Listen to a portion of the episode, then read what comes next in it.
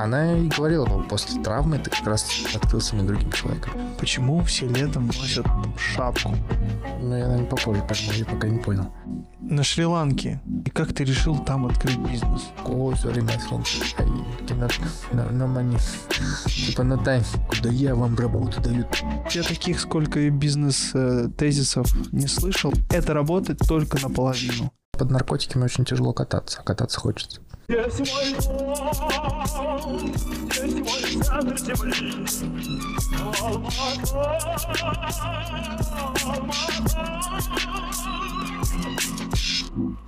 Салам алейкум слушателям и зрителям. Сегодня у меня в гостях рыжий, бородатый фотограф. Наверняка вы его видели и вы его знаете. Он сделал свой бургер, который стал очень популярный в AB Restaurants. Он был атлетом Red Bull, сейчас он фотограф Red Bull. Он смог много чего сделать, чего к 30 не все делают. И он сделал это налегке, с позитивом, улыбаясь. Витя Магдеев, новый гость у меня. Привет, Витя. Привет.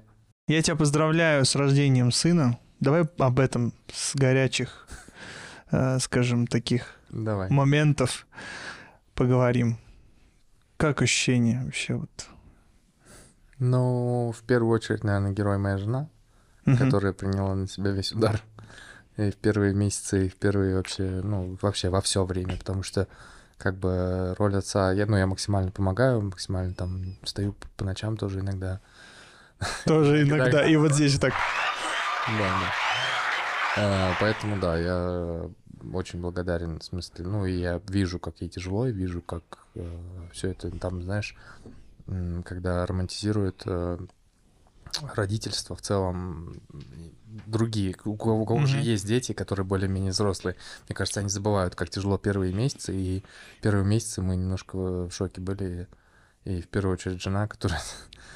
мы насмотрелись каких-то красивых пабликов, накупили классных бодиков, а потом просто такой, what the fuck, что с ним делать, что он орёт. И первый месяц реально было тяжеловато, и ментально, и физически, но сейчас прям кайф, уже послезавтра будет 8 месяцев. Как быстро время летит, да? Да, вообще. Так что, в первую очередь, это женская часть... Вообще материнство, она, мне кажется, должна воспеваться и какие-то медали сразу давать. А не эти 19 тысяч на памперсы или сколько дается вообще жизни. Жесть, да. Еще за них отстой, целую очередь все эти процедуры. Хотя бы, да, ладно. Слушай, а твои ощущения все-таки? Что-то поменялось в жизни радикально?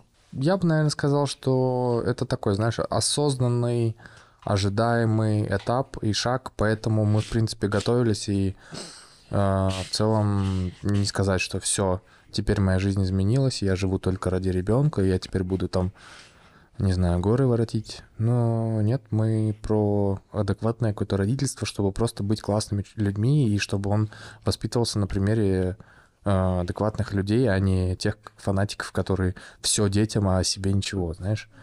Мне кажется, эта штука уже отходит, это у наших родителей была. Да, это прям больная тема. Когда ты смотришь на родителей, которые искренне тебя любят и которые отдают все в жертву каким-то себе вещам, а ты хочешь для них чего-то лучшего, большего, и ты начинаешь с ними ругаться по этому поводу. Они такие, да я для тебя в свои годы, бла-бла-бла. А ты же понимаешь, что это все было от большой любви. И и то, что они сейчас для себя ничего грубо говоря, не кайфовали в свое время, и все, в меня, а сейчас я... И как-то надо, ответить, да, и не... Уже ответить, понимаешь, уже возраст не тот, что, хочется и свозить куда-то, да, хочется антики, да, на норм. В смысле, это... Главное, чтобы тебя все... Да. Ты покушал. Да. Но я очень благодарен своей маме, потому что она меня без отца вырастила. И, они развелись когда буквально мне, по-моему, года еще не было, и я вырос без отца, но у меня был такая отцовская фигура. Это дедушка мой, с которым мы жили. А мама мне дала больше, чем нужно, мне кажется. И поэтому... Я очень ей благодарен. Опять же, мне кажется, что Мы попробуем, наверное. Я не знаю, я не буду зарекаться. Камон, 8 месяцев ребенку. Что я знаю про родительство? Да, мне кажется, и жизнь другая стала. То есть конечно, уже это почти невозможно, да, лайфстайл. И мы сейчас понимаем, что это излишне, потому что ребенку нужны счастливые мама и папа, а не такие загнанные самими же собой. Да, или да, какими-то уставшие общественными правилами, да, уставшие. Ну, опять же, ребенок увидит это там спустя-то ого-го сколько лет. Да, мне кажется, столько способов просто просрать воспитание ребенка, так что посмотрим. Да-да-да. Иногда можно ничего не делать, и все равно будет лучше, чем если будешь сильно стараться. Да, это интересно, кстати, такой ракурс. Слушай, а ты вот говоришь осознанное родительство. А как вы готовились? Или как это понять? Вы осознанно были? Как вы определили, что все время рожать? Ну, это просто какой-то определенный возрастной этап. И мы то, что в браке уже 7 лет. На минуточку. Там уже были разные этапы. Типа там мы вместе путешествовали, вместе там открывали бизнес, мы вместе там теряли бизнес, да? И сейчас, ну, это был такой классный, ну, как бы... этап ожидаемый и желанный. Про осознанность. То, что главное, чтобы у тебя совпадало с женой все, что ты думаешь про родительство, просто про воспитание, про то, что про желание, что делать, как делать. И если у вас у обоих все это совпадает, и нет каких-то, типа, нет, он будет вот так вот. Ну, все у нас очень относительно мирно и как бы согласованно. Не сказать, что мы там начитались книг каких-то про там балийских, знаешь, типа эко-дети там. Не-не-не. Ну, просто из общего состояния, что мы в целом понимаем, что мы единственные дети у своих родителей, и поэтому мы во многом похожи. И мы понимаем какие-то фишечки, которые не надо делать, наверное, по отношению к нашему ребенку. Давай 3 фишечки, которые не надо делать сразу. Вот первое, это ты говорил про самопожертвование ради детей. Да. А еще 2. Ну, я, наверное, попозже пойму, я пока не понял. Давай из того, что вы делали, из того, что не делали. Ну, допустим, я сегодня утром проснулся, и, ну, допустим, у меня жена просыпается там, финальный... Когда он просыпается в 7 утра, к примеру, она такая, все, я не могу, и отдает мне. Ну, а я спал, к примеру, там с 11 до, вот, там, до 7. Я его беру, там, 1,5 часа что-то как-то его занимаю, потом укачиваю на последний какой-то финальный сон до 9-10. И вот в этот момент я его уложил и начал гуглить, типа, как быть отцом для новичков. Реально, ну, то есть я хочу... Я знаю, что есть какая-то литература. В смысле, не, знаешь как, я думал, что я сам... все понял, сам справлюсь. Но я понимаю, что есть какой-то опыт других мужиков, более опытных, и в целом, что есть современная литература, которую можно почитать и какие-то подчеркнуть. Я тебе подскажу, у меня здесь есть книжка, я тебе ее потом в конце дам. Samsung или Yamaha? Это Sony. Sony, да, есть. Я Масару Ибука. Половину ровно прочитал. Чё, как? В целом согласен, но пока что я не понимаю, когда в 8 месяцев, там, ну, типа, там говорится о том, что ребенок там в 2 года или в 3 года уже там может играть на скрипке. Ну, японцы, они же японцы. Да. Но мне что нравится Масару Ибука, все-таки Sony это там на момент, он эту компанию поднял, построил, это, там 50 тысяч человек в какой-то момент. А потом решил идти в детское образование. Да, и он уже на пике и знаний, и мудрости, чувак, все повидал. Да, и как бы родить ребенка и отдать ему вот это все, это такой пакет знаний просто с детства, это пушка. Пушка, потому что дети будут просто сразу в космос. Ну, потому что я заметил, что те вещи, когда я тоже без отца рос, и очень много вещей, которые потом вылились в подростковый возраст, а потом и во взрослой жизни, как будто ты понимаешь, что ты есть куда перейти на новый уровень, но ты не можешь и понимаешь, что что-то тебе мешает. А что именно, ты не осознаешь. Какие-то загоны в голове, повторные сценарии, но в основном это все, конечно же, если глубоко копнуть в корни, то это про самооценку, про то, как ты себя там воспринимаешь относительно людей, потому что добиваться успеха — это добиваться успеха во внешнем мире, но если внутри у тебя желейка, которая как раз-таки формируется до 3 и до 7 лет, ну, там есть разные моменты, и разные взгляды на это. Но вот есть одна из базовых таких интересных вещей, что до 3 лет у ребенка формируется базовое доверие миру. Я недавно, осознал это. Очень сильно загонялся по поводу того, что, грубо говоря, все враги. Надо постоянно быть на чеку. Ага. И, ты держишь оборону. Мне кажется, все сейчас сводится, да, к походам к психологу и самокопанию, да, потому что я тоже, пытался анализировать какие-то последовательность своих решений, своих действий, то, что я не хочу сказать, что я обвиняю, маму, что она меня называла Виктором, но мне кажется, она какой-то, с детства заложила какой-то, чемпионский вектор. Да, что она говорит, я хочу... я спросил, когда в определенном возрасте уже был, когда нормально. И я помню, что она ответила, во-первых, я татарин. Татарин Виктор. Да.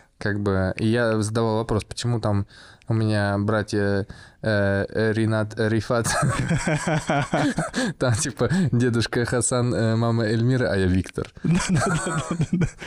Но она сказала, она у меня переводчик английского языка была, в смысле есть, сейчас по-другому работает. И она сказала, что Виктор по-английски значит победитель, и она хотела, чтобы я был победителем.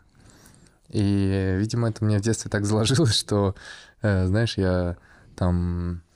детстве занимался брейк-дансом. Mm-hmm. И на уровне Кызылорды, грубо говоря, я потом вошел в какую-то самую лучшую команду, которая все побеждала. Потом я перешел в скейтбординг. В скейтбординге у меня тоже с первого года... там есть история, что... Да ладно, что ты скромничаешь? Расскажи. Могу я рассказать? Да я-то все помню. Расскажи, это классно. Это хороший... Вкратце. Я катаюсь 1 год на скейте. Сколько тебе лет? 14. Угу. Нет, 2014 год, мне 13. Подожди. Нет, 2015 год, мне 14 лет. Угу. Первая сникерс-урбания в моей жизни... Я 1 год катаюсь, и я решаю, что я достаточно хорошо катаюсь, чтобы участвовать в соревнованиях. Я, по-моему, регистрируюсь, и у меня, по-моему, стартовый номер, 1. Как символично. Да, колени трясутся, все, душа в пятки ушла. Я ставлю свой любимый blink One Eighty Two, по-моему, All the Small Things, в наушниках, тогда еще маленький такой MP3 плеер, я помню, и выезжаю. И жутко ноги трясутся, я все пытаюсь делать трюк, не получается, пытаюсь сделать следующий трюк, не получается. И ведущий, приглашенный из Новосибирска, говорит, они такие же, русские, мальчик, ты че там, у меня бабушка у тебя катается, иди отсюда. И я так сильно это близко воспринял, что очень я, 14 лет, я пошел, расплакался, поехал домой, очень расстроился, и... весь следующий год я вставал, в 9 утра и до 9 часов вечера катался на скейте, чтобы, доказать всем, что я победитель. Отыграть, да? Да. И там все катались, допустим, на Старой площади, все скейтеры, а я ходил на центральный стадион, просто где асфальт, и у меня была тетрадочка, и я выписывал трюки, которые мне нужно 10 из 10 делать. И это, я прям как спортсмен тренировался. То есть, когда скейтбординг тогда еще был просто фан, а я для себя поставил цель, что я хочу выиграть эту сникерс-урбанию, и тренировался как спортсмен. В 2006 году я ее выиграл. То есть ровно год спустя. И 2006, 2007, 2008, 2009, 2010, 2011 я был чемпионом Казахстана по скейтборду. Слушай, а у тебя тренер был тогда? Нет, какой тренер? Ты сам, тетрадочка была? Да, там вообще, это скейтбординг и сейчас смешно, но раньше, это было, где-то внутри, в детской голове, это очень все это значимо и классно. Конечно. И когда не было интернета, мы все эти видео качали, тык-дык-тык-дык-дэ, и на ночь ставишь какое-то видео загрузить. И я слишком серьезно отнесся к этой всей затее. А денег-то выиграл? На стикерс Арбании нет, но в 2007 году, на следующий год, я выиграл чемпионат Казахстана, первый открытый, и там я получил первые 100 тысяч тенге, а тогда это было, ну, прям нормально. Две зарплаты. Типа того, да. И я купил первую зеркальную камеру Canon 350D. Это был вот старт моей как раз-таки нынешней профессии, наверное. Когда, ну, я тогда снимал просто там свои путешествия, каких-то там бывших телок.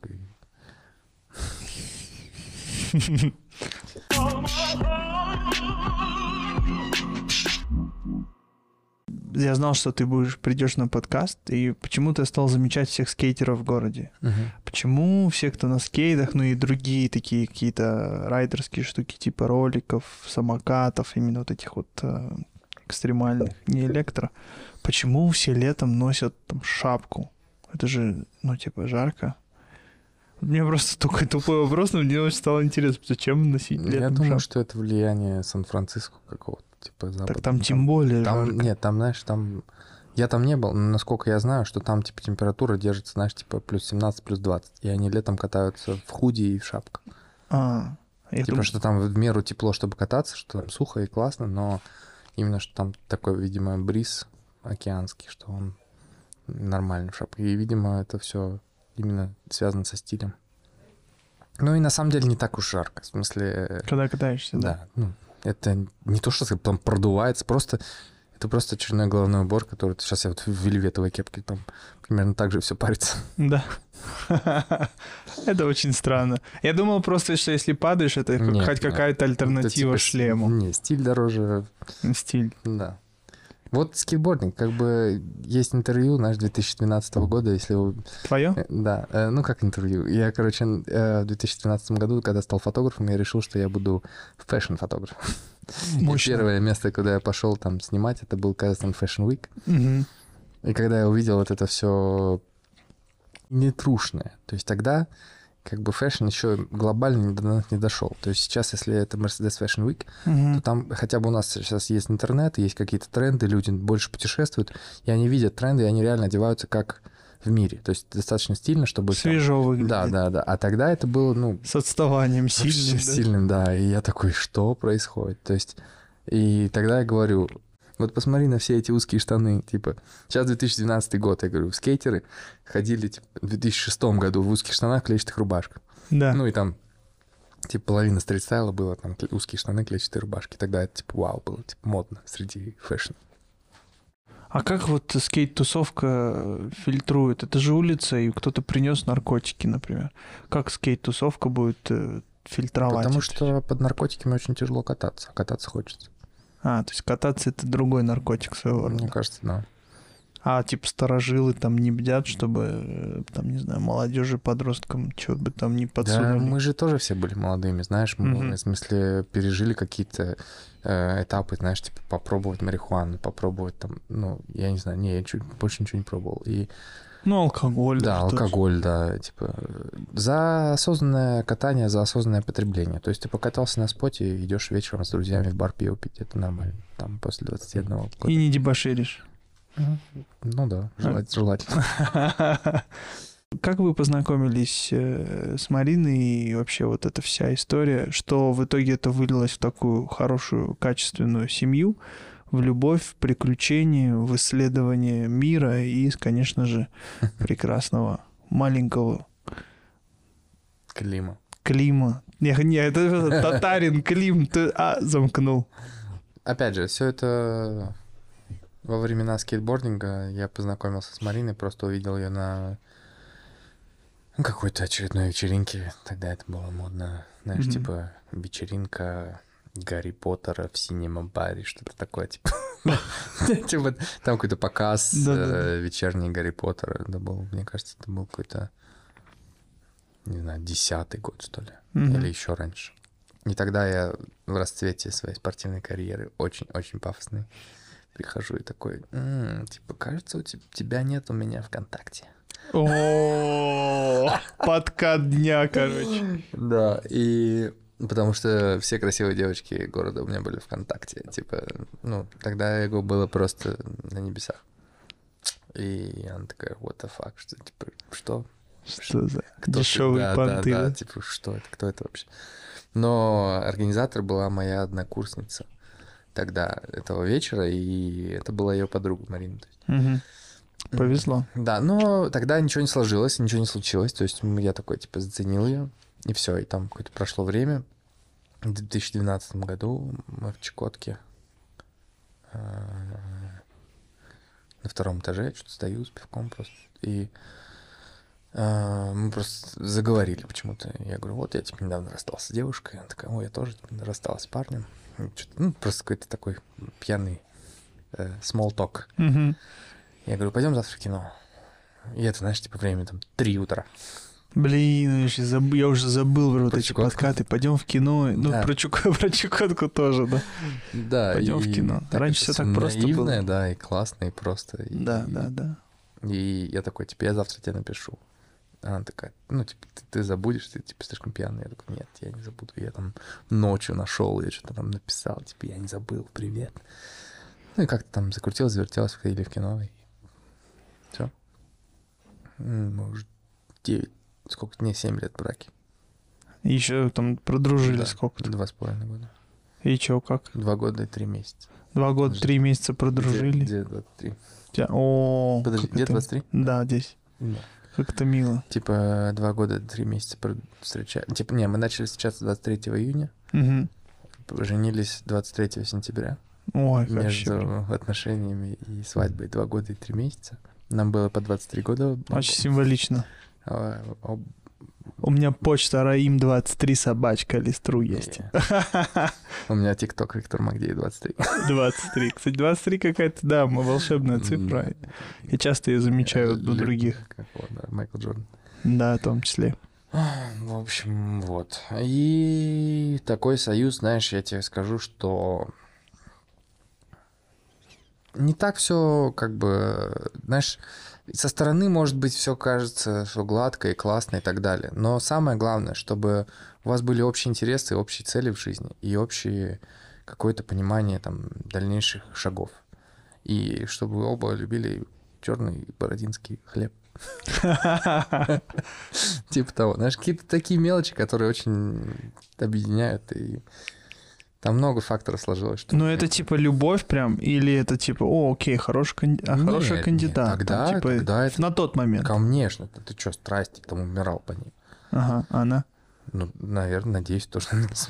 Нет, она, знаешь, тогда, то есть, когда мы только познакомились, ага. Я был типа супер пафосный. Да. А тогда я уже после травмы, у меня эго немножко упало, и я такой немножко за ней как будто бегал. И такой уже немножко такой, ну... Какие-то там жесты, какие-то такие более уже джентльменские пошли. Ухаживания, то есть более осознанные. И да, это и она и говорила потом, что после травмы ты как раз открылся мне другим человеком, что ты повзрослел. Надеюсь, что это правда. Мощно. Может быть, оно и чё с этими травмами.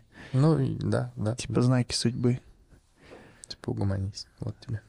Другая у тебя... Ну, не то, что угомонись, но есть разные, как сказать, приоритеты, и ты, может быть, пользы принес, да, вообще... вот в этом сценарии гораздо больше для себя, для других, для вообще... То есть... Да, может быть, я просто там знакомился. Так, да, и просто был бы звезданутым скейтером, да. С неповзрослевшей психикой.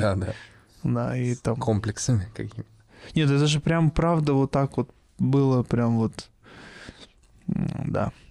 Но мы за тебя переживали, когда узнавали, что у тебя травма. Мне кажется, все, кто более-менее в этой сфере крутился, все такие, Витя, травма, все это обсуждали. Не потому что там звездность, еще что-то, потому что в тот момент отношение к скейтбордингу было такое достаточно, это была очень продвинутая история, и всем хотелось, чтобы это состоялось. Ну, грубо говоря, как сейчас, там, не знаю... стать знаменитым режиссером, стрельнуть денег, тогда это было вот так же. Тогда, наверное... Были какие-то надежды, что Казахстан, в чем-то стрельнет. Да, стрельнет и... Я прям хотел, стрельнуть.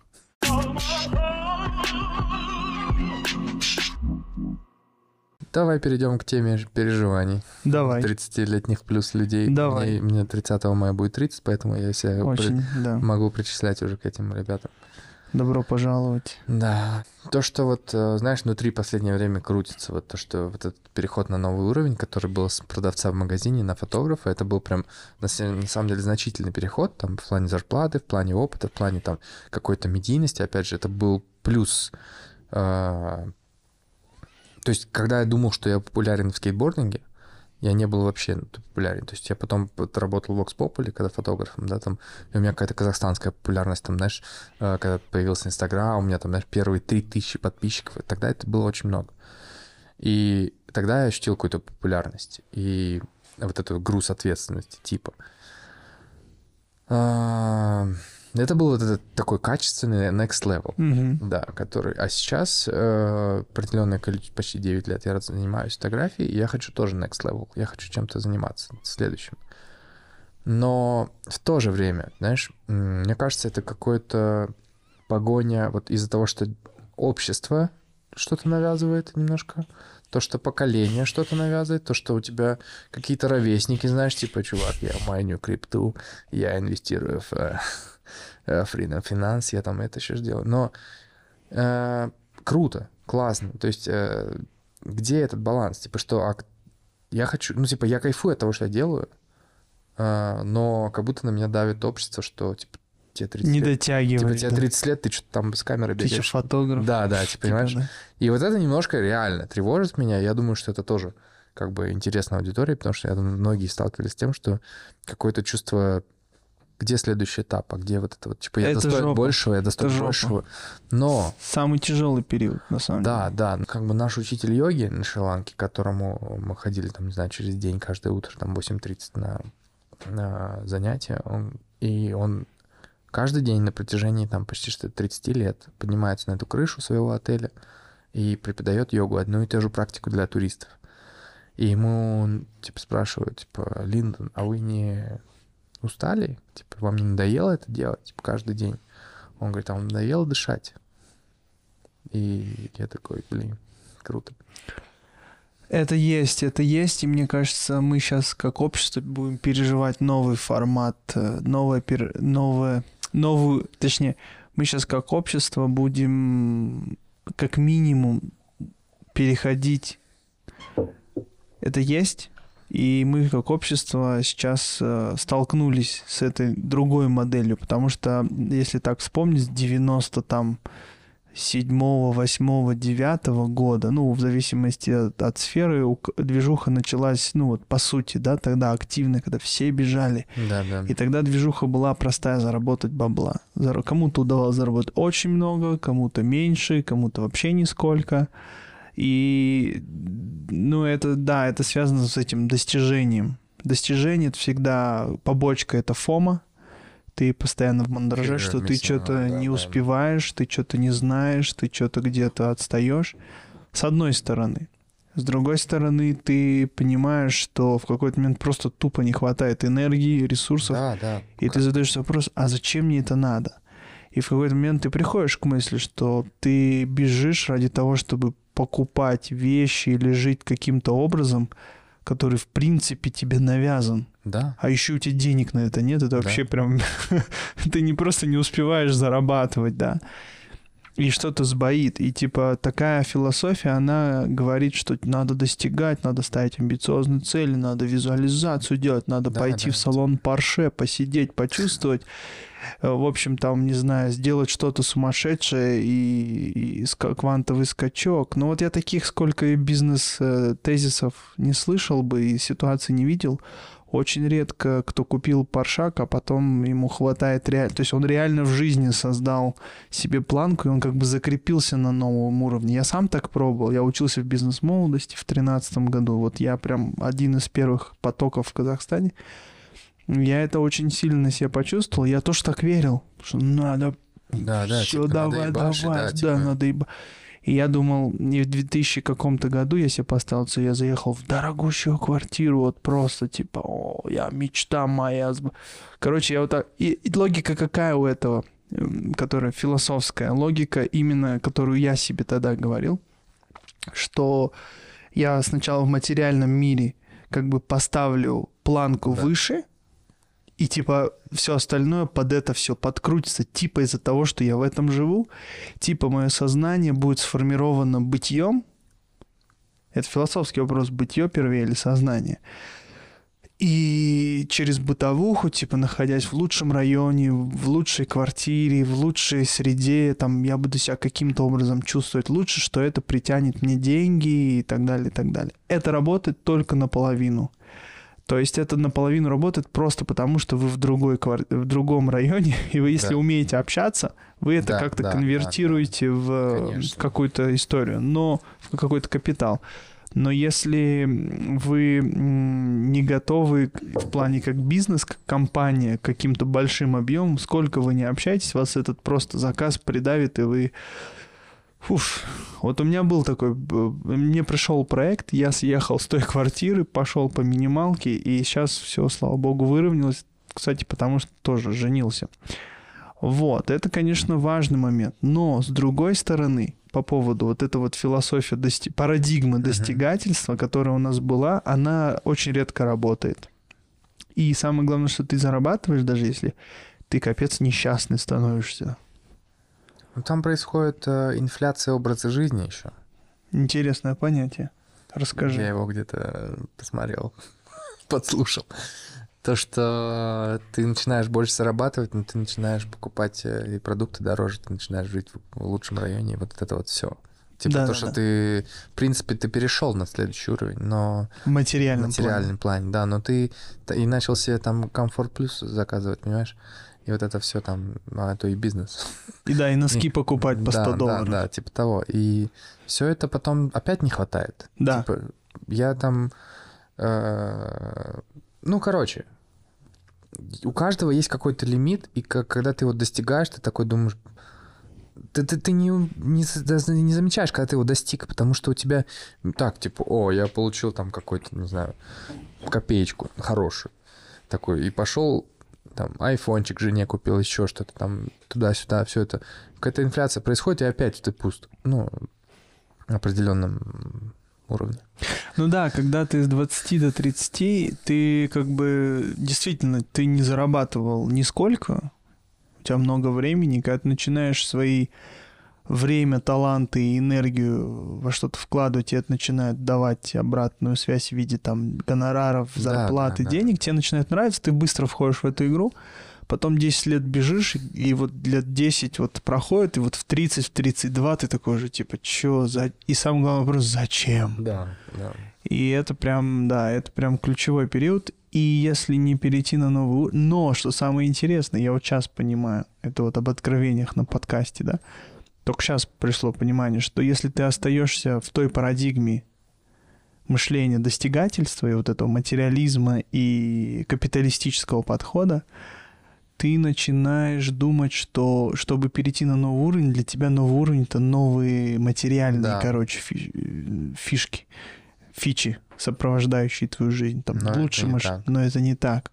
Потому что все в духовности, в каком-то таком осознанности. Типа здесь и найти себя. Самое главное — найти себя. Услышать, что тебе важно, что делает тебя счастливым. Легко быть осознанным на острове, но когда ты возвращаешься в город опять, типа выходит новый iPhone, твой друг приезжает на какой-то крутой тачке. Майнит крипту. Да, и ты такой, блин. И какой-то опять вот это вот погоня, давление, вот это типа, а он лучше, а это, и типа как будто бы тебе тоже это все не хватает. А на острове, грубо говоря, там тебе было все, ты ходишь в одной майке, в одних шортах, там занимаешься йога-серфингом, и там тебе хватает на жизнь там $2000, на супер жизнь, типа на походы в рестораны и так далее. А здесь тебе не хватает, грубо говоря. Конечно. Потому что там какие-то еще финансовая грамотность отложить, там что-то заложить, там инвестировать. Это тоже важно. С точки зрения того, что есть, опять же, два взгляда, две парадигмы. Первое, что вот, она больше к капиталистической, к вот этой достигаторской, что да, надо откладывать. С одной стороны, с другой стороны, все-таки если ты... 20-й год показал, что надо чуть-чуть. Хотя бы на ход ноги там уже. На ход ноги, перестраховаться. Да. И чё ты вот говоришь, мне 30, тебя это, эти переживания, ты думаешь об этом, тебя это волнует. Я думаю, что это какой-то, знаешь, типа логичный этап переживаний. Мне кажется, да.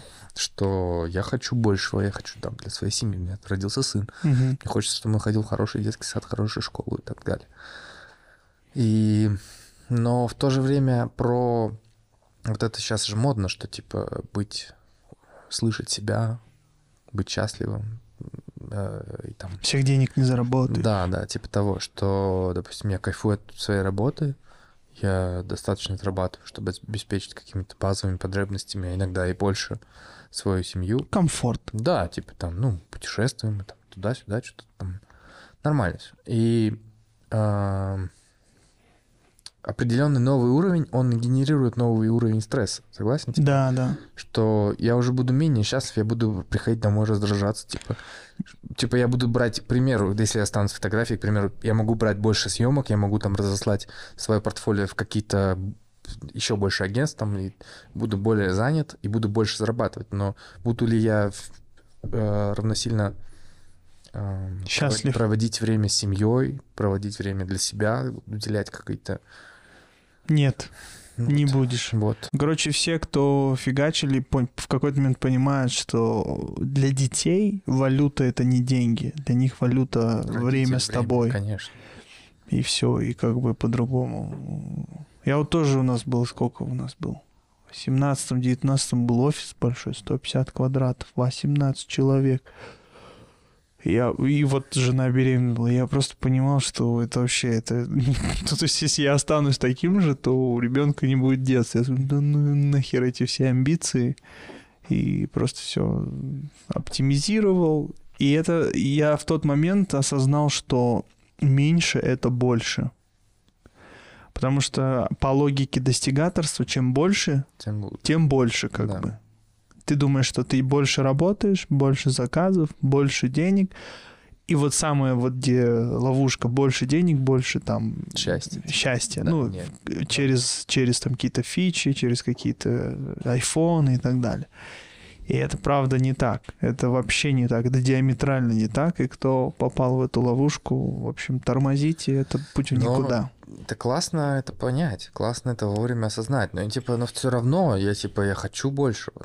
То, типа, как бы, может быть, ментально понять больше, чтобы все это как бы разрулилось. Я понял, знаешь, я очень много этот вопрос изучал. Есть понятие принцип рычага. 20%? Типа, дай мне точку опоры, и я переверну весь мир. Да, да, да. И, в общем, когда тебе больше 30 начинает, и ты задаешься, если этими вопросами, то следующий для тебя уровень однозначно.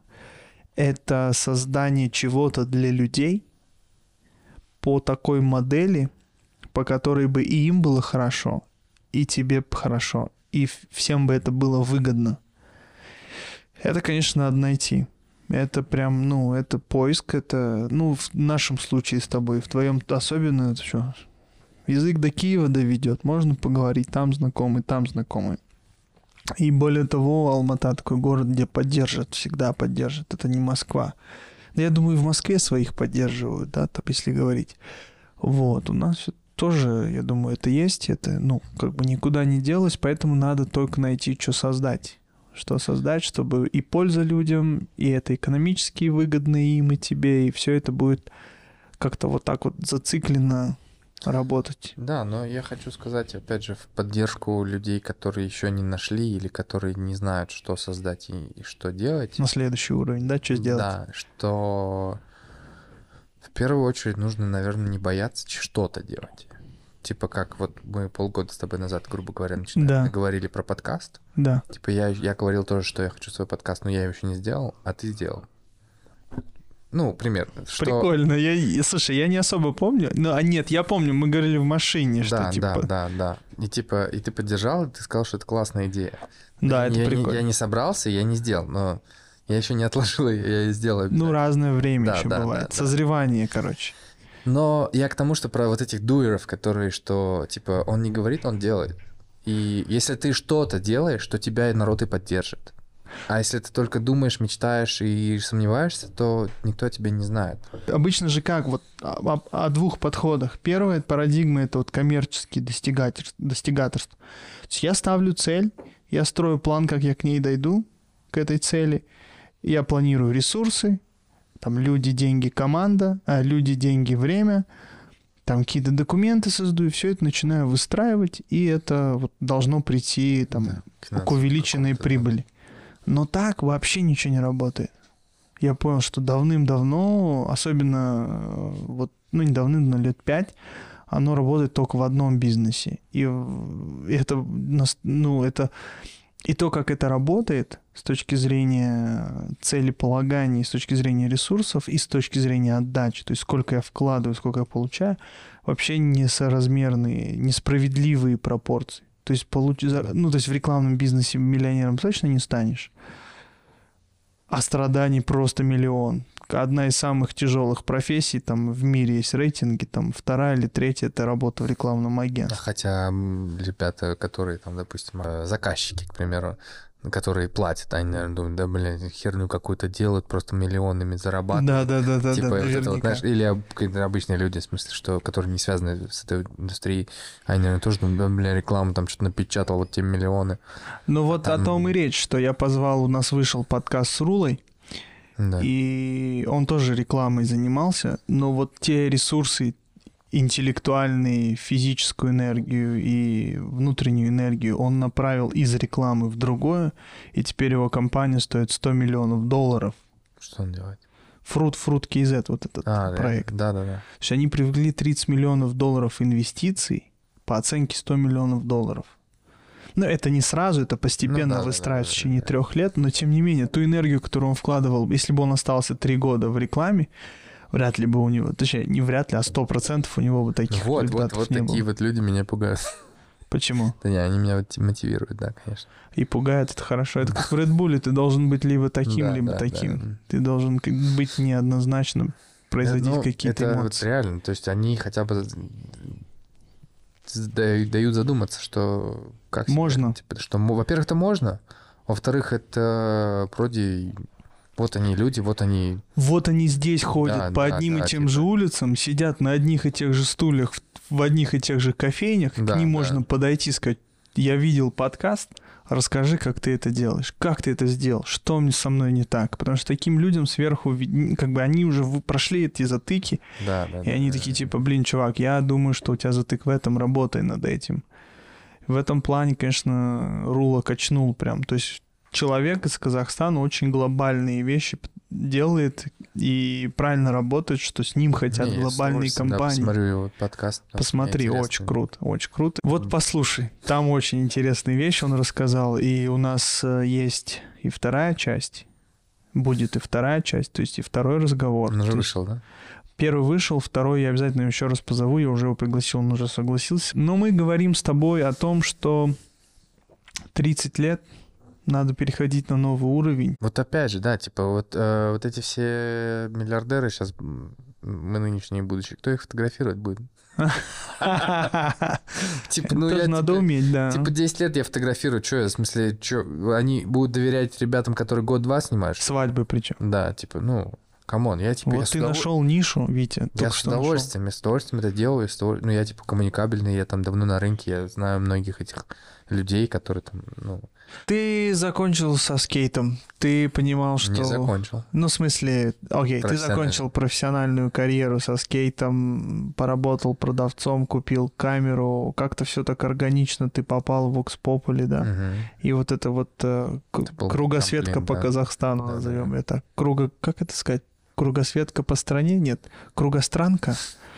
Ну, короче, автостопом по Казахстану. Это проект, в первую очередь, благодаря Алишеру Грибаеву, который был отец-основатель Vox Populi и моей карьеры в дальнейшем. Открыл дорогу тебе. Да. Это трамплин в мою взрослую жизнь стопудово. Потому что была как бы компания из 5 крутых ребят, с которыми хотелось работать, с которыми хотелось конкурировать, и хотелось давать какие-то материалы крутые реально. Ну, там 5, 6, 7 ребят. Угу. И как это все произошло? Вот это вот по Казахстану история? Эта история такая, что типа когда ты приходишь в Vox Populi с какой-то идеей, ну или вообще ты приходишь и говоришь, я хочу с вами работать. А они такие, окей, что ты можешь? Вот такой, я отлично коммуникабельный парень. Говорю по-английски, по-казахски. Умею фотографировать. Они такие, классно, мы тебя посылаем в аул на 3 дня. Ты должен привезти оттуда материал. Ты такой, что? И тебя отправляют, ну, в смысле, меня отправили в Уштубе, чтобы я снял про корейцев, которые были сосланы во время сталинских репрессий. Я должен был привести материал, просто мне там, типа, 19-20 лет. Нет, когда это было? 12, 13, 21. И вот, и это было тяжело. Я просто как фотожурналист впервые поехал. Типа, мне нужно было и снимать классно, и записывать интервью с людьми, и все это преодолевать. Вот это вот. Извините, а можно я вас сфотографирую, можно я вас спрошу какую-то историю? Они по-русски?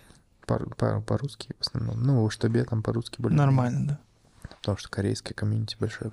И там я нашел какую-то бабушку, которая сама первая свидетельница вот этих всех переселений. Типа там 92 года, что ли, на тот момент было.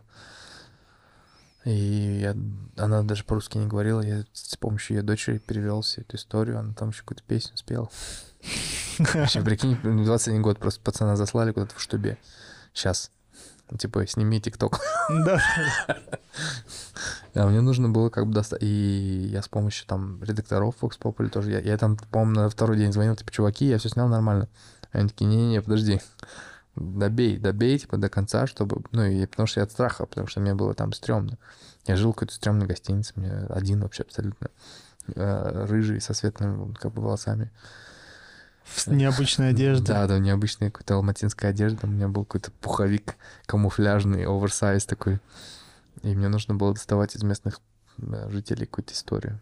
Было тяжело. Но я привез историю, я доказал, что я чего-то стою, и потом вот это случился проект большой, что... Меня отправили по Казахстану.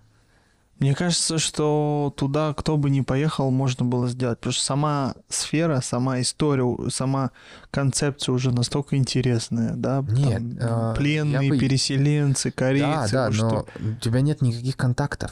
У тебя просто есть тема. И ты знаешь, что в Уштубе такие люди есть. Все. Ну, идешь и фотоешь, нет? Но, чисто, то есть это вопрос внутреннего, да? Да, что перебороть, заговорить, найти человека, который... Я потом, типа, я приплачивал таксистам, чтобы они меня отвезли, там, типа, знаете, там таких-то людей, корейцев, которые были жертвами там вот этих репрессий. Они говорят, так, есть какая-то бабушка, бла-бла-бла. Но это на 3-й день только это произошло именно. Ну, это прям корреспондент такой. Да, такой трушный, да, мне кажется. Который... Я скучаю, мне кажется, даже по этой работе.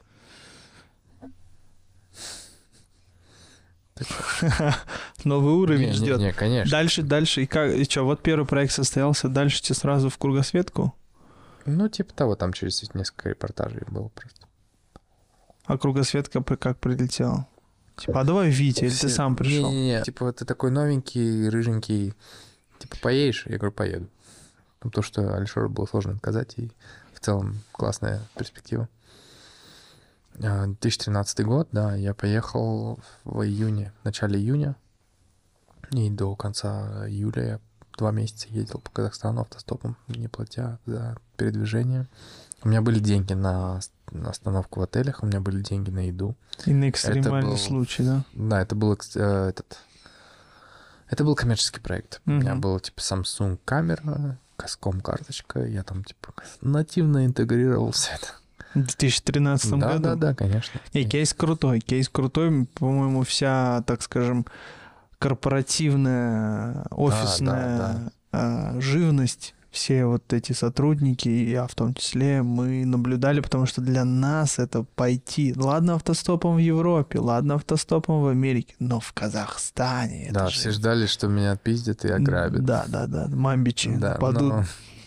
Блин, расскажи, какой Казахстан? Вот глазами 22-летнего Вити из Алматы, скейтера, который был до этого в Европе, там где-то в Москве, и тут тебя бах, и что ты там увидел интересного? Я открыл для себя, знаешь, Казахстан с какой-то... С одной стороны, такой красивой, чистой,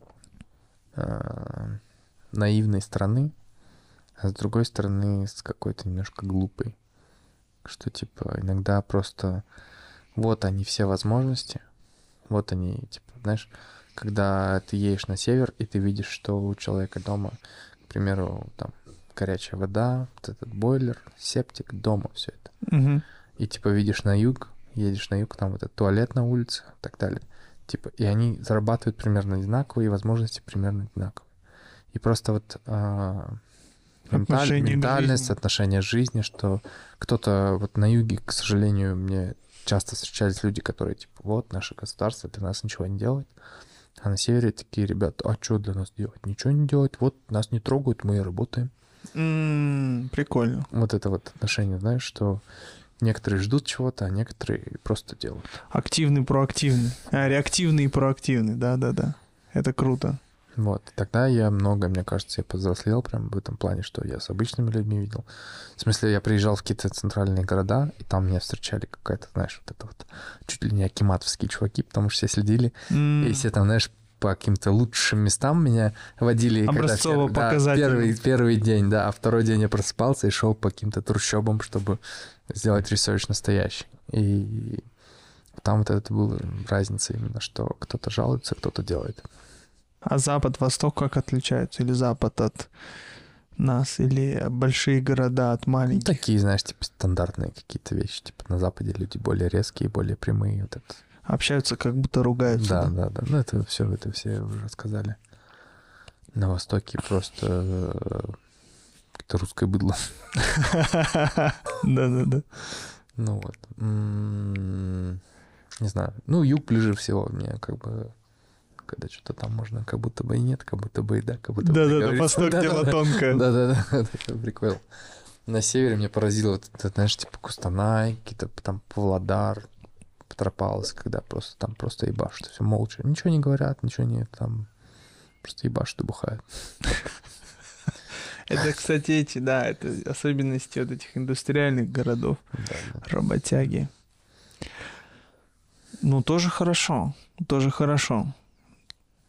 Ты повзрослел, а еще что-то есть? Как это на тебя повлияло? Не, знаешь, вот с одной стороны, оглядываясь назад, я бы, наверное, по-другому все это снял, я бы глубже, там, я бы заезжал в какие-то аулы, Потому что я тогда реально боялся, в смысле, мне было 22 года, я там, знаешь, лишний раз в ауле не останавливался, потому что я знал, что какие-то инциденты могли бы произойти. То есть я старался от большого города к большому городу пересекать все равно, то есть, ну... История случилась, как бы история там показывает, сколько там репортажей было, в смысле. Каждые 3 дня или 2 дня мы выпускали репортаж. Это все было в режиме онлайн еще. Ну вот. И я, оглядываясь назад, конечно, бы снял все по-другому, но и я бы, наверное, не повторил все это автостопом. Почему? Потому что уже ты видел комфорт, видел все эти самолеты, гостиницы и... А вот если бы сейчас ты поехал, люди поменялись? Да не, просто мои отношения уже, что я взрослее, и типа мне уже не нужно. Ты понял, что можно с людьми договариваться? Не, просто можно на самолет летать. Нет, там много-много вещей, что... Зачем? Пусть теперь 22-летний... Какой-то парень едет. В ТикТок снимает. Да, понимает. По-другому. На Шри-Ланке. Или где вы там бизнес открывали? Ресторан. На Шри-Ланке. Да. Ну вот, Ануар Нурписов был первым. Тоже открывал. С херали он первый. Нет, у меня был первым на подкасте. Ануар Нурписов. С херали он первый. Еще раз, мы это вырежем. Ануар. Да, Ануар был первым на подкасте, но, по сути, это второй из Алматы человек или из Казахстана человек, который открывал. Кого мы знаем. Да. Там еще было... Как вы вообще, как ты там оказался, и как ты решил там открыть бизнес? Тебе сколько лет было? Это относительно недавно было. Это типа 18-19. Да нет, еще, по-моему, на YouVision об этом писали. Нет, еще, конечно, не было такого. По-моему, на 18-19, 19-20. Да? Все. Значит, я неправильно чувствую время. В 2015 году мы с женой съездили в медовый месяц, в Шри-Ланку на 2 недели. Там по южному побережью, пару деревень, пару пляжей. Дико все понравилось, как бы классно, здорово. Провели время, вернулись. Спустя какое-то время мы съездили в... Нам понравилось так, что мы в 2016 году поехали на 2 месяца уже в Шри-Ланку. Первый раз мы были на 2 недели, а второй раз 2 месяца. Типа там пожить, потусоваться, просто перезимовать. Потому что понравилось, как бы люди, погода, серфинг и так далее. Потом в 2017 году мы делаем путешествие в Италию по работе. Я типа снимаю свадьбу друзей.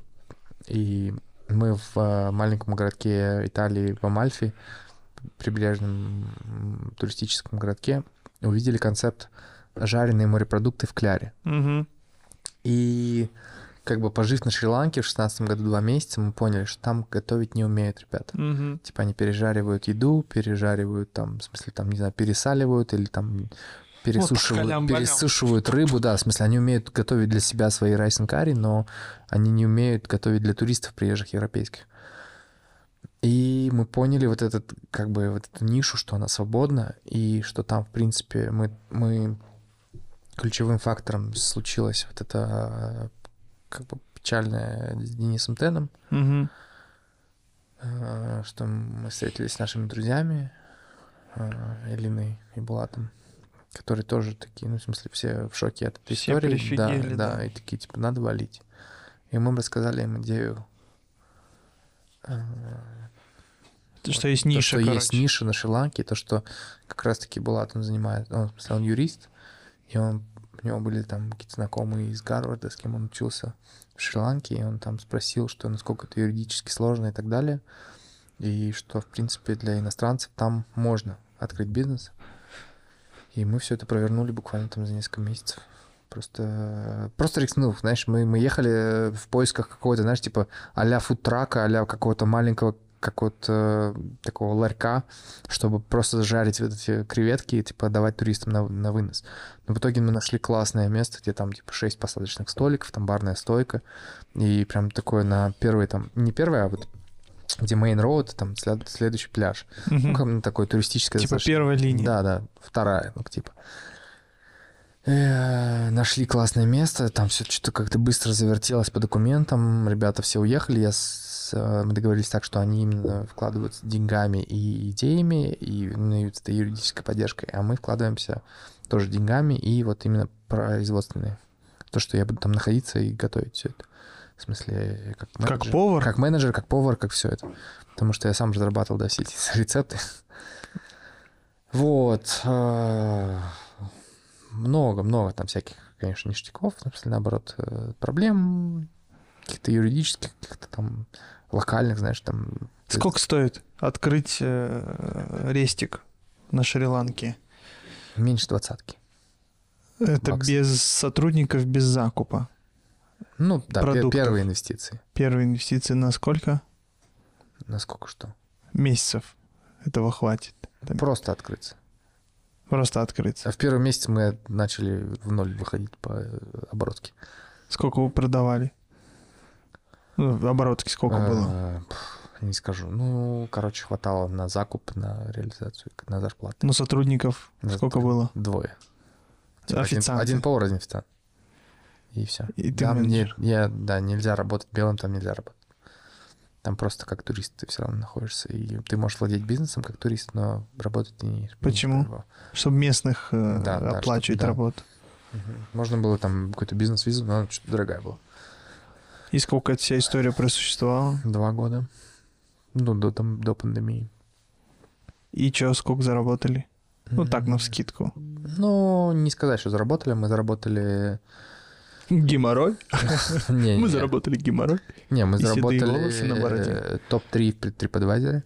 Молодцы. В нашей деревне. И мы заработали огромный опыт, который ты не заработаешь в Алмате, потому что в Алмате, чтобы открыть какую-нибудь точку, тебе нужно 50-100 кей. Угу. Ну, это вообще в лучшем случае, скорее всего, конечно, ты еще сильно рискуешь потерять, потому что это недостаточно. Да. И там это все вылилось в очень прибыльно, ну, как прибыльно, в смысле, именно рабочую историю, что там люди ходили, людям нравилось. Это рецепт, который вот сейчас в бургерах, вот этих Бродвей-бургеры, они оставили почему-то мой бургер в меню у себя. А, это тот рецепт? Это база вот этих креветок, в смысле, которые в моем кляре фирменном. То есть Бродвей-бургер, я его, кстати, не ел еще. Я, кстати, думал тебя позвать, надо было его заказать. Нет, я думал, что ты с ним придешь. Вот что я думал, типа, смотри, у меня есть свой бургер, чувак. Слушай, и получается, что... Ты прям сам реально в этом бургере, который в Бродвее, с твоим именем, ты участвовал в рецепте. 90%. То есть ты прям дал рецепт. Да, шеф-повар был, с которым мы вместе. Я ему показал, как жарить креветки, как там делать этот майонез, соус, который чесночный, с кинзой, который мы... Я думал, это так происходит, что ты типа... Он тебе дают на выбор 3 бургера, ты говоришь, вот этот все. Нет. Я участвовал в разработке, в смысле, рецепта. И что, хитовый стал бургер? Ну, по-моему, да. Да? Типа, если бы я за него получал проценты, я бы, наверное, сказал тебе, что сколько им продали, но... Да, какая у тебя мотивация поучаствовать в такой истории? Это была какая-то разовая акция, типа, они сказали, что это на 2 недели гест-бургер, они заплатили фиксу, просто, типа, там, на ход ноги. И что это такая, типа, взаимный пиар, что, типа, тебя продвигаем, мы продвигаемся и так далее. Но они оставили его в меню почему-то. Хитовый рецепт? Наверное. Классно. Ну, короче, нет, вся история очень классно работала. Нужно было такое. Мы пришли к такому этапу, что в 2020 году в марте мы уезжали, и с такими мыслями, что нужно либо открывать несколько точек по другим берегам, либо переформатироваться, закрываться и открывать какое-то большое место. Да. Потому что маленький бизнес, маленькие деньги. Ну да. Вот, и вот этот опыт. Тебя можно считать ресторатором? Нет. I wish. Да, просто, знаешь, мне кажется, когда ты поработал с ланкийцами, да, ты можешь поработать с казахами. Типа, потому что они такие же ленивые и также просирают сроки. Но казахи более ответственные, мне кажется, казахстанцы. Давайте будем более политкорректными. Давайте будем еще точнее алматинцы, наверное. Да, здесь, точнее, те, кто живут в Алмате. Потому что там, знаешь, ты приходишь... Ну, во-первых, у тебя нет такого места, как Армада или какой-то там барные стулья Алматы. Типа оптом. Такого нет. Там типа просто... Либо какие-то суперкрафтовые стулья просто. Типа, какой-то чувак сидит у себя, бум-бум-бум, там стучит, делает какие-то... Он даже не знает, что такое барные стулья. Либо это какие-то пластиковые студии в обычном магазине а-ля...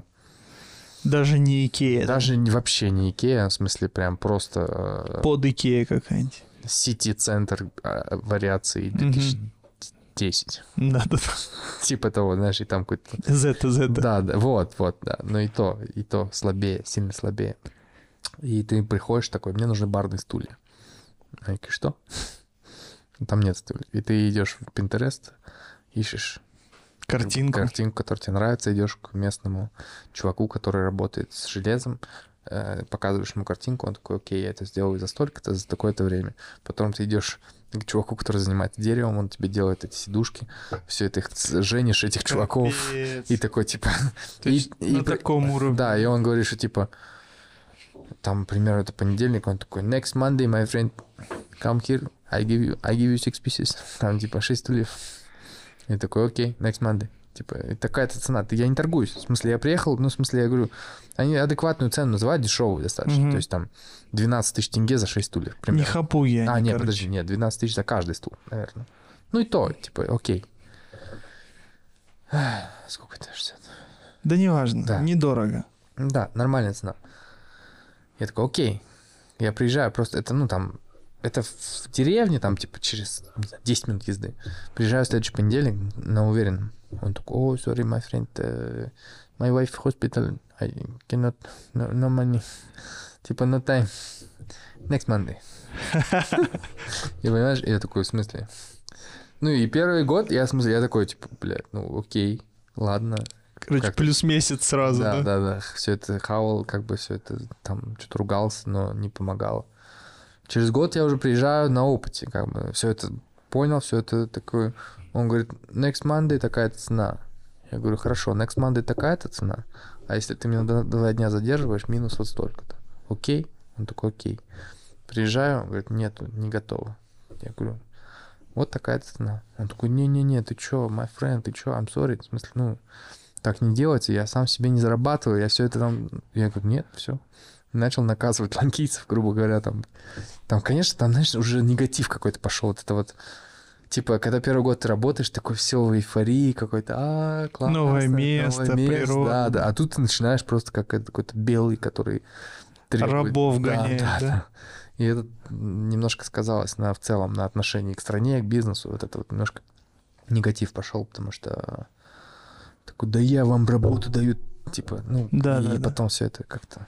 Попадаешь в это состояние. Да, но в целом, как иначе двигаться, в смысле, как иначе воспитывать? Если ребята застряли в своем мире, там... 18 веке. Да. Как иначе воспитывать? Там русские приезжают, я уверен, что по-другому они с ними разговаривают вообще. Которые на велигами там понастроили себе отели. Вообще там, я думаю, что разговор короткий. Вот. Так что мы еще, казахстанцы, думаю, более лояльны. Там очень много ниш. Сейчас эта херня закончится. Я предлагаю собрать большую коалицию бизнесменов, и поехать там построить... Зажечь. Барбершоп, отель, бар, типа там какую-то подкастную. И просто и все это на океане, и все это с минимальными вложениями, и всем сделать бизнес-визы и разъебать вообще. И сделать новый Бали. Это интересно. Потому что все... Как бы в Казахстане деньги есть, там денег нет. Ну да, кстати, там стоит $20,000, господи, ну это чек. Чек. Нет, там маленькое место, конечно, в смысле, типа вот такой комнаты, но это там тебе будут ходить туристы, будут. Ну, по чуть-чуть разгонишь. А если туристов туда ломанется, так вообще. Да, они были, все было. Они хорошо. Всегда там были туристы. И требования у них не сильно большие. Вообще они в шоке, в смысле. Они приходили каждый день потом, после того, как они первый раз попробовали наш креветки, они каждый день потом приходили. И рекомендация, да? То есть рецепт огонь. Очень простой и очень вкусный. И все. Потому что просто и понятно, потому что там в остальных местах, там, знаешь, типа, тебе там дораду какую-то... Нет, дораду там нет. Ну, типа тунца тебе как-то готовят. А тунца вообще надо сырым есть, он типа, супер свежий, там классный. Да. Там. Креветки тебе в кляре его пережаривают, пересушивают так, что у тебя вообще вкуса креветок нет. И сухарь ешь. Угу. Ну вот, и там много. А что вернулись-то? Сезон закончился 2 марта. Вы туда едете с ноября по март. На зимовку. Да, а потом там сезон на другом береге. Берегу. А ты не платишь аренду, пока это все стоит? За год платим. Но оно в целом за сезон отбивается. Да. Это интересно. Чисто ради прикола, знаешь, 20-ка есть, погнали. Да. Ну у меня подкаст на 10-ку где-то стал. Вот. Мог открыть кафе на Шри-Ланке. Да. И там подкаст по зуму или приглашал людей. Вообще такие... Прилетать просто к тебе, это какой-то next level, что типа Air Astana в партнерах, сейчас у них там прямые рейсы как раз открылись, или Уската там. Посмотрим, откроют всю эту историю или нет. Вить, спасибо, что пришел. Спасибо тебе. Я тебе благодарен, очень интересно.